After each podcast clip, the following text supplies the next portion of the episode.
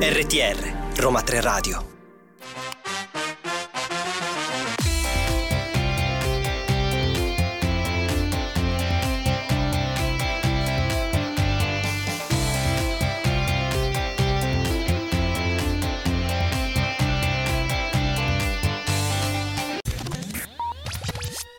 Lunedì 15 gennaio, ore 13, ci siamo pronti qui allo studio di Listen to You, Roma 3 Radio. Io sono Claudio Di Maio e con me c'è Chiara Esposito, come ogni lunedì ormai. Che bello. Chiara, io sono uh, convinto che oggi questa tua faccia mi suggerisce tante buone notizie dall'Unione Europea. E una puntata direi spumeggiante perché abbiamo cercato di variare un po' sui temi. Uh-huh. E beh, per aprire bene l'anno abbiamo fatto una, una puntata eh sì. di intro sui nostri buoni propositi, anzi sui buoni propositi di Commissione e Parlamento che vi invitiamo andiamo a recuperare. E, però dai, partiamo. Ringraziamo sicuramente Roma 3 Radio per eh, l'hosting come sempre e vi invitiamo a seguirci su Facebook, Instagram, TikTok, appunto sia su Roma 3 Radio che su Europe Direct Roma 3. Sappiamo che non serve ricordarlo, questo programma è curato e diretto dal centro Europe Direct dell'Università degli Studi Roma 3, ma ovviamente, come sempre, diamo spazio alla musica.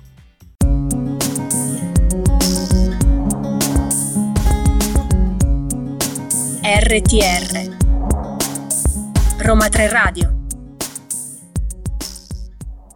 Ed entriamo nel vivo. La prima notizia di oggi è una notizia un po' più normativa, ma perché appunto il nostro perché format... ci sono io e sono il pesantone del programma, sappiatelo. Tu sei l'anima giuridica di Listen to You. Wow, che responsabilità. Però devo dire che la notizia che abbiamo selezionato oggi è particolarmente interessante perché si parla di pesca sostenibile e di questo nuovo orientamento appunto che va a rafforzare un'azione già di prevenzione dello sfruttamento delle risorse e dei eh, bacini marini ritmi che l'Unione Europea insomma ha fatto suo.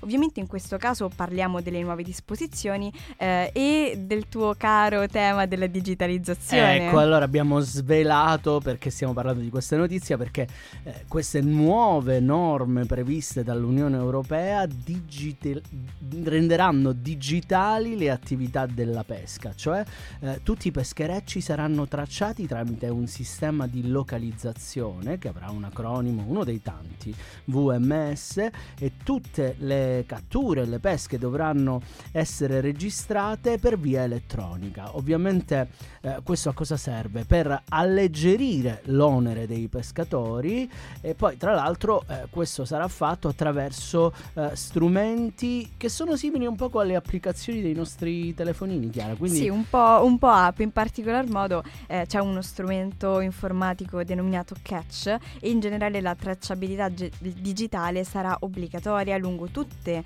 ehm, tutte, le tappe della catena di approvvigionamento, riguarderà sia i prodotti freschi che quelli congelati, di acquacultura, insomma c'è una regolamentazione sui prodotti idrici, eh, insomma graduale ma alla fine eh, estensiva e lo- l'obbligatorietà alla fine serve a preservare anche i certificati di cattura eh, per l'importazione dell'UE, insomma una trasparenza anche al consumatore.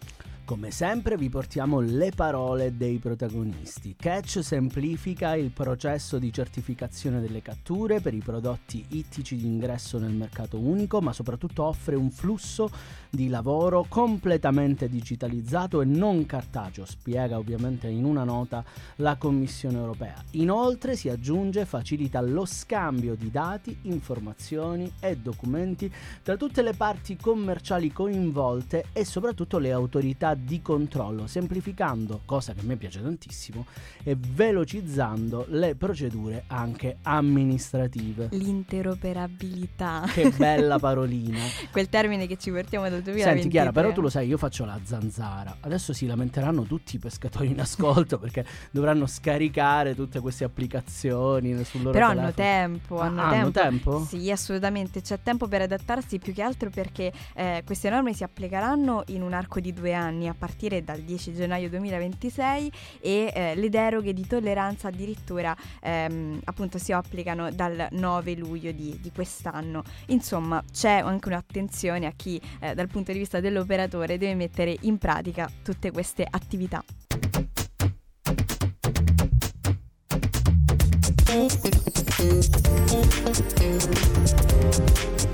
RTR Roma 3 Radio allora, io eh, obiettivamente non sono il più giovane del programma, penso che questo sia un dato di fatto ormai, non svelerò mai la mia età, lascerò quest'aria aura di mistero, però una notizia young la voglio annunciare io, ci tengo Chiara, perché per la prima volta l'Italia si prepara a ospitare un evento molto importante, cioè lo European Youth Event. Si tratta del più grande evento dedicato ai giovani che il Parlamento europeo finanzia e supporta in formato nazionale ed è aperto soprattutto alla partecipazione di oltre 4.000 giovani italiani e europei. Un po' di invidia adesso mi sta eh, venendo. Dove si terrà? Si terrà a Forlì, segnate sui vostri taccuini europei dal 17 al 19 maggio 2024 e sarà organizzato dal Punto Europa dell'Università di Bologna che tra l'altro salutiamo perché sono dei eh, Cari vali- amici. Sì, validissimi e bravi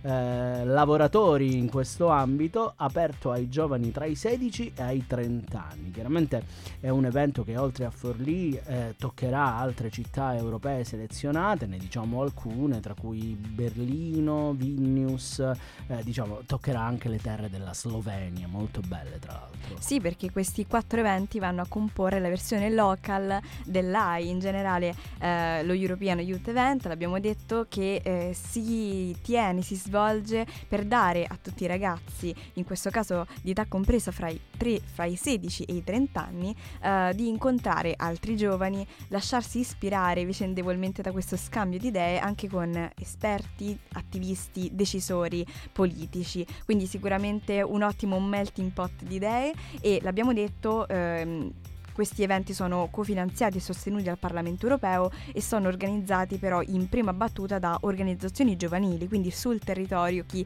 si trova a vivere, in questo caso la città di Forlì, ha messo a disposizione le proprie risorse, il proprio interesse per realizzare un grande evento. Ma dimmi un po' il tema, non andiamo sull'astratto. Bah, ma diciamo che quel fine settimana coinciderà con il primo anniversario, diciamo, del terribile alluvione che ha colpito le Emilia Romagna, quindi eh, sarà secondo me, ma anche a parere degli organizzatori, il mio parere conta poco, eh, l'occasione per tutti i partecipanti di commemorare questo accaduto, ma soprattutto riflettere sulle questioni ambientali, sulla lotta ai cambiamenti climatici, sull'attivismo giovanile, perché sai, la politica ambientale dell'Unione Europea è una, ci tengo a dirlo, è una di quelle che è nata proprio attraverso un movimento di bottom up eh, della cittadinanza europea. Sono quindi temi cruciali in previsione anche delle prossime elezioni europee, lo ricordiamo sempre, taccuini alla mano, quelle del 9 giugno 2024. Ma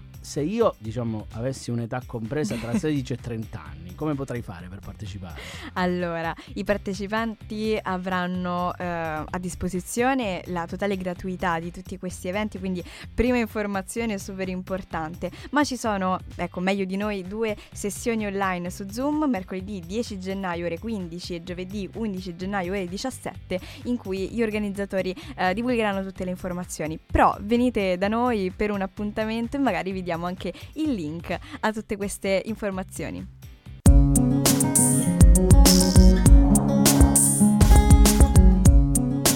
RTR Roma 3 Radio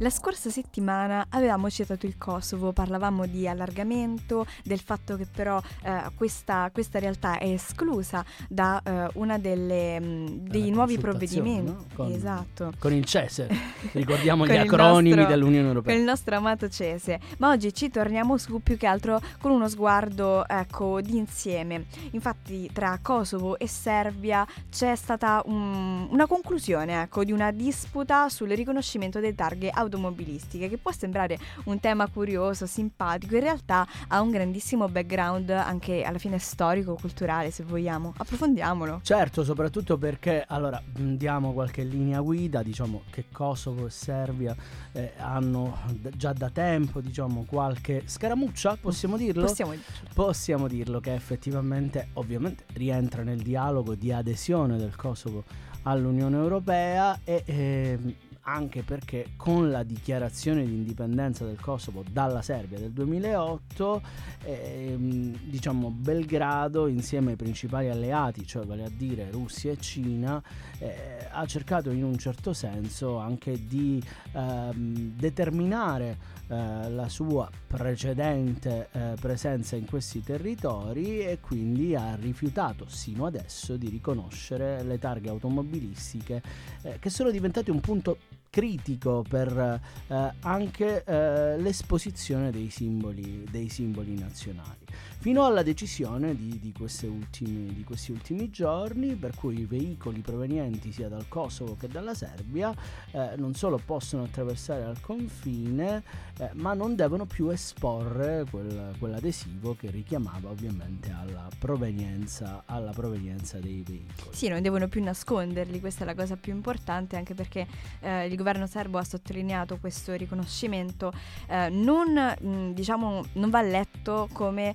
un un riconoscimento dell'indipendenza del Kosovo. Ecco, scusate il gioco di parole, però è bene sottolinearlo. Però sicuramente è una prima concessione, una delle diverse che si stanno sviluppando nell'ambito del dialogo UE, lo diceva prima Claudio, appunto mh, l'obiettivo alla fine qual è? Rendere più facile la vita quotidiana delle persone che viaggiano e risiedono oltre il confine. Effettivamente i cittadini devono essere al primo posto. Secondo me Chiara questo è un ottimo esempio anche per i nostri ascoltatori per capire capire quali e quante possono essere le difficoltà di ingresso di un territorio all'interno dell'Unione Europea, un po' perché ovviamente l'accesso al processo di integrazione europea eh, consta del fatto che tutti gli Stati membri debbano essere concordi eh, nell'accettare un nuovo membro. Il caso del Kosovo, eh, se considerate anche dal punto di vista della tempistica, è emblematico, ma dall'altro lato c'è anche la necessità di regolarizzare tante questioni dal punto di vista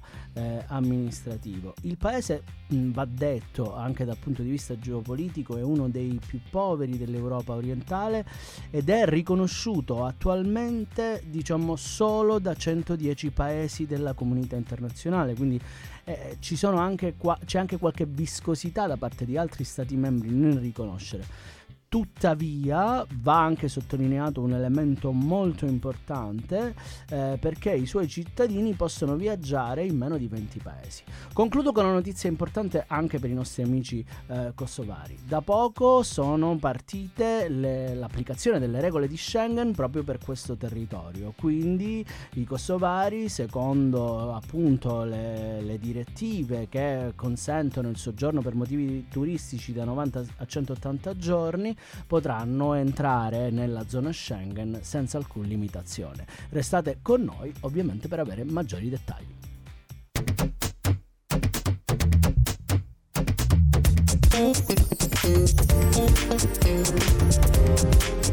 RTR Roma 3 Radio e continuiamo con uno sguardo videoludico. Io sono contentissima di avere questa notizia nella nostra rassegna. Beh, perché io ti vedo un po' gamer, un po' un nerd. Po'... Esatto, esatto. più che altro perché si tratta di una frontiera, di un settore più che altro a tutti gli effetti molto importante e cruciale nella nostra economia e l'Unione Europea l'ha dovuto riconoscere, ma soprattutto vuole potenziare quindi, le prospettive. Quindi l'Unione Europea adesso parlerà anche di gaming. Mi stai dicendo questo? Dopo gli sports la porta è aperta. È aperta, è aperta, perfetto. Però insomma eh, sono arrivate le eh, conclusioni approvate eh, con il piano di lavoro dell'UE per la cultura 2023-2026 che tra le sue azioni principali prevedono il rafforzamento della dimensione culturale e creativa nel settore dei videogiochi, lo abbiamo, l'abbiamo detto, però sottolineiamolo, è la prima volta in assoluto che viene approvata una conclusione di questo tipo su un tema come, come questo. Ecco, il mercato però, diamo qualche numero. Beh, l'elemento importante come sempre eh, è binario, nel senso da un lato l'Unione Europea vuole rafforzare la presenza della cultura europea nei videogiochi eh, ma soprattutto anche perché i videogiochi, i più giovani lo sapranno meglio di me, sono un elemento molto importante del mercato unico europeo. L'industria dei videogiochi è un settore in forte espansione, eh, questo lo dimostra anche eh, il fatto che nel 2020 le entrate nell'Unione Europea da parte di questi produttori sono stati 4,3 volte superiori a quella della musica digitale. E io non l'avrei detto. E non l'avremmo mai detto, e quasi due volte superiori a quelli dei video on demand, che io per esempio adoro, eh, al fine chiaramente di sfruttare appieno il grande potenziale del gaming, il Consiglio sollecita gli Stati membri e la Commissione europea a intervenire. Mi domando però come. Beh, a promuovere sicuramente migliori condizioni di crescita per le imprese, quindi ecco specialmente su, per le start-up rispetto all'accesso a finanziamenti, magari anche da parte di privati, ma in generale il Consiglio parla anche di un sostegno generalizzato alla dimensione creativa, culturale, compreso l'uso dei dati relativi al patrimonio culturale. Eh, pensiamo alla protezione dei diritti, la proprietà intellettuale, insomma molto, molto importante, però ti direi Claudio anche rispetto a questi finanziamenti sviluppare eh, sicuramente servono delle best practice condivise. Senz'altro, qui c'entra in campo la Commissione europea che lo ricordiamo è l'istituzione che ha il compito di avanzare l'iniziativa di questi atti giuridici e infatti è stata invitata dal Consiglio a valutare la possibilità di proporre una strategia europea in materia di videogiochi che tenga conto delle sfide dell'industria e anche dei consumatori. Quindi ecco, mi sento un po' più sicuro, ma soprattutto anche incoraggiare le coproduzioni transfrontaliere di videogiochi tra gli stati membri. Vedi, questo è un elemento che eh, noi non voglio fare spoiler, eh, però anche Roma 3 Radio, in generale Roma 3 si occupa di coproduzioni in tanti ambiti, ma la cosa più importante è sostenere la cooperazione con altre industrie culturali e il settore dell'economia europea. Che ci resta da dire? I cittadini europei sono anche gamer, quindi maggiormente tutelati.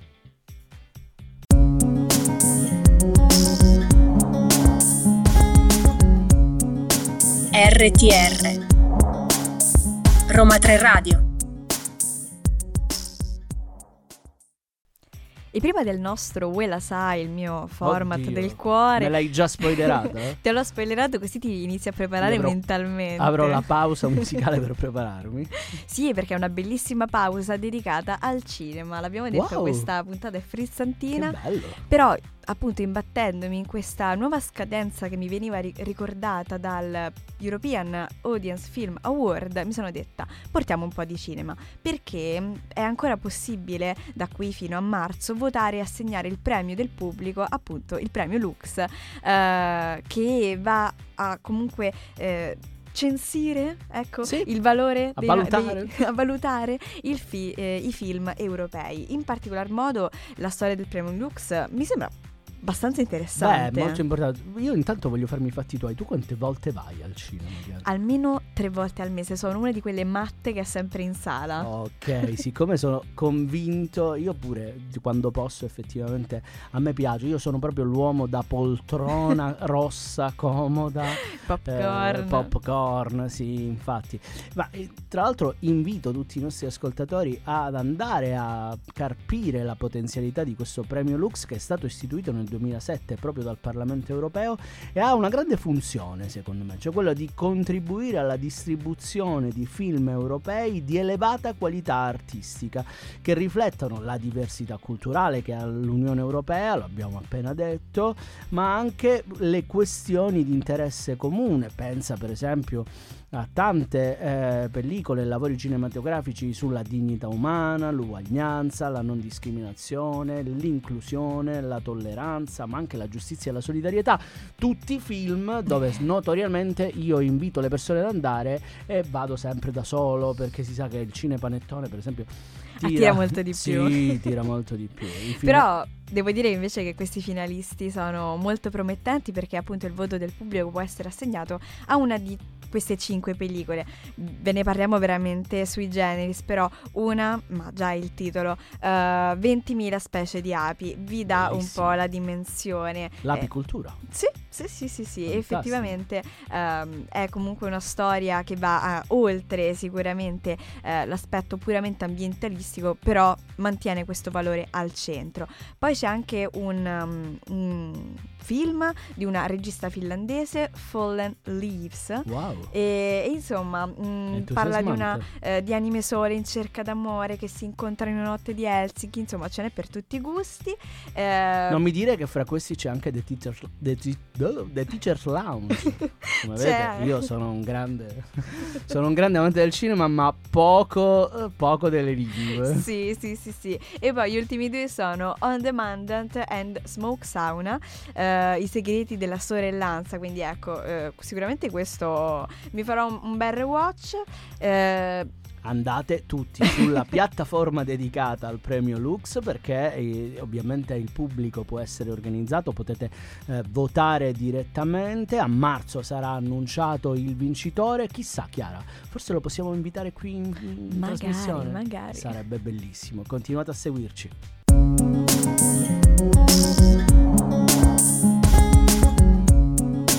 RTR Roma 3 Radio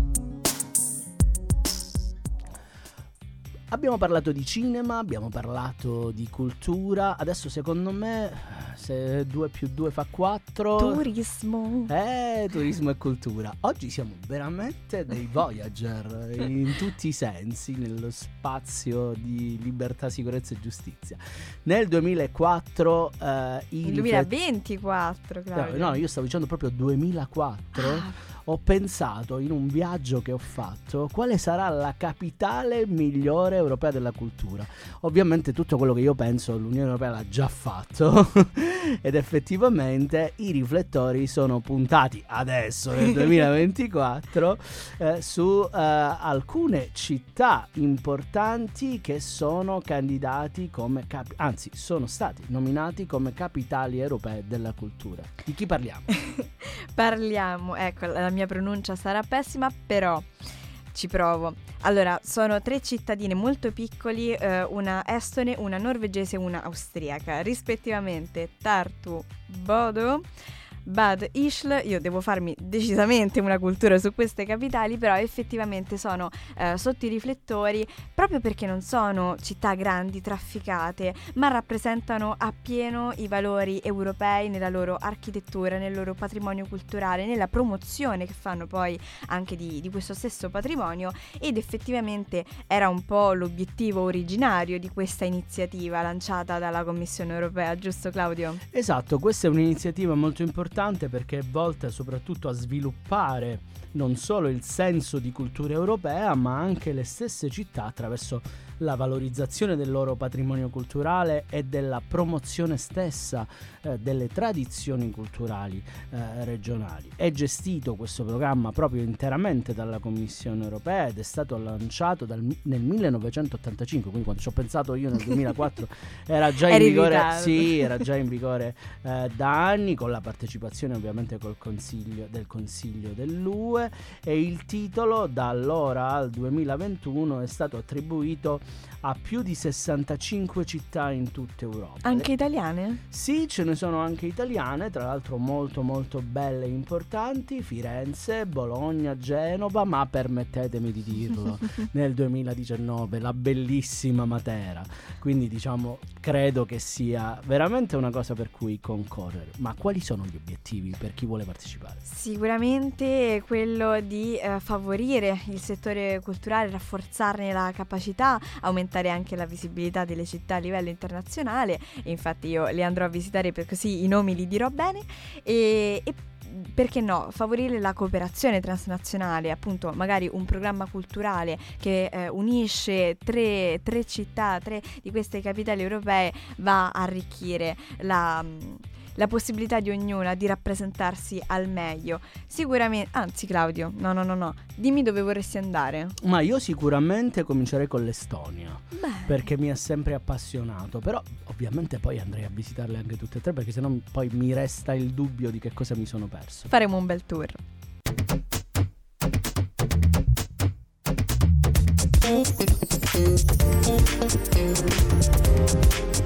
RTR Roma 3 Radio. Allora, oggi domandona da un milione di euro. Mamma mia, cioè vi prego, preparatevi. prepa- io vi, vi chiedo, vi chiedo, ascoltatori, statemi vicino. perché questo momento io me lo sto portando da tre anni, nessuno mi salva. No, no, no, non puoi sfuggire a Uela Sai, soprattutto perché oggi lo dedichiamo alla domanda che maggiormente ci viene posta da tutti i nostri avventori eh, al centro, ovvero come lavorare per le istituzioni UE, che è una domanda effettivamente enorme, però devo dire ci sono dei passi, dei primi passi da compiere. Chiara, ti ricordo che è lunedì e siamo appena ai primi 15 giorni dell'anno, quindi dovresti vagliare queste domande con maggiore attenzione, ma ti perdono per oggi, ti perdono. Beh, effettivamente è un domandone come si lavora nell'Unione Europea. Ci sono tante strade per poter accedere alla carriera nelle istituzioni. Sicuramente eh, il grande vantaggio è che l'Unione Europea prevede tanti programmi di accesso, quasi, quasi per farsi un'idea eh, di cosa si fa all'interno delle istituzioni dell'Unione Mettere il Europea. naso prima di Esatto, entrare dalla esatto. porta. E c'è una bellissima iniziativa che è chiamata Blue Book, eh, la possibilità di entrare in una lista eh, di persone papabili per fare eh, diciamo un'attività eh, non solo lavorativa ma anche proprio di impegno personale all'interno della Commissione del Parlamento e del Consiglio. Ma la cosa più importante è che le singole istituzioni eh, prevedono anche dei programmi di internship eh, specifiche eh, per diciamo una o due volte l'anno eh, in cui ci si può direttamente candidare. Ma se io sono una persona già paludata e quindi sono convinto di voler lavorare all'interno dell'Unione Europea, come posso fare per vedere tutte queste offerte? Allora, l'altra cosa fondamentale dell'Unione Europea è che cerca di riunire in un unico portale tutte queste richieste. Vi invitiamo quindi a visitare il portale dell'Agenzia del Personale dell'Unione Europea che ha un acronimo molto semplice da ricordare. EPSO. EPSO. Questo lo sapevo. Questo eri preparata. Quindi il portale EPSO che sicuramente raccoglie al suo interno eh, diciamo tutte le potenzialità. Tu dove vorresti andare a lavorare? Chi lo sa, guarda, penso che nessuno se lo possa aspettare, l'ambito della comunicazione proprio non mi appartiene. Non ti appartiene, eh? Io già ti vedo come speaker della radio dell'Unione Europea. Sarebbe fantastico, però per ora rimaniamo qui a Roma 3 Radio Ma no, fieri. ma finché non ci cacciano noi che siamo qui. Ci fanno segni brutti dalla regia, ma noi non ce ne andremo mai, sicuramente. Perciò mi raccomando, non solo eh, continuate a coltivare il vostro sogno europeo, ma cercatelo di renderlo più reale. Venite da noi e informatevi su come lavorare per l'Unione Europea.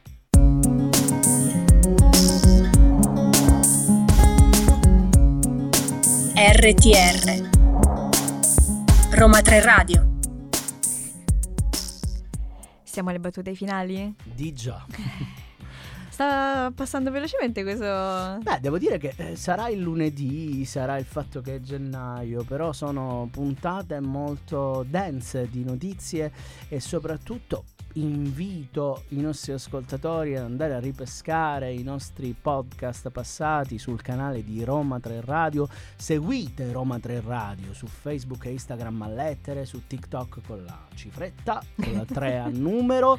Eh, andate a curiosare su tutti anche tutti gli altri programmi, seguite Listen to You perché?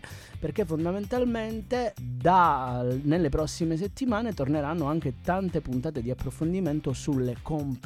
Questo è l'anno europeo delle competenze e noi abbiamo deciso di entrarci eh, A pieno. a pieno con tutti e due i piedi. Con tutte le scarpe. Ma permettimi di fare questa piccola marchetta. In realtà eh, Listen to You è anche l'occasione per, eh, per tenersi un po' aggiornati sui nostri futuri eventi. Non, mm, non ascoltateci semplicemente, venite anche a, a tutte quante le nostre iniziative. In questo caso ve ne segnaliamo due, ovvero il primo appuntamento del 2024 di Europa in Libri. Eh, trovate sui nostri social i link per seguire lo streaming, ma appunto anche le- i riferimenti per venire in presenza e un evento invece in collaborazione sabato 24 gennaio dedicato al dialogo dei giovani sul tema delle aree rurali. europedirect.roma3.eu segnatevi questo indirizzo e soprattutto come ogni settimana beccatevi il vostro abbraccio europeo. Da Claudio Di Maio. E Chiara Esposito. Ciao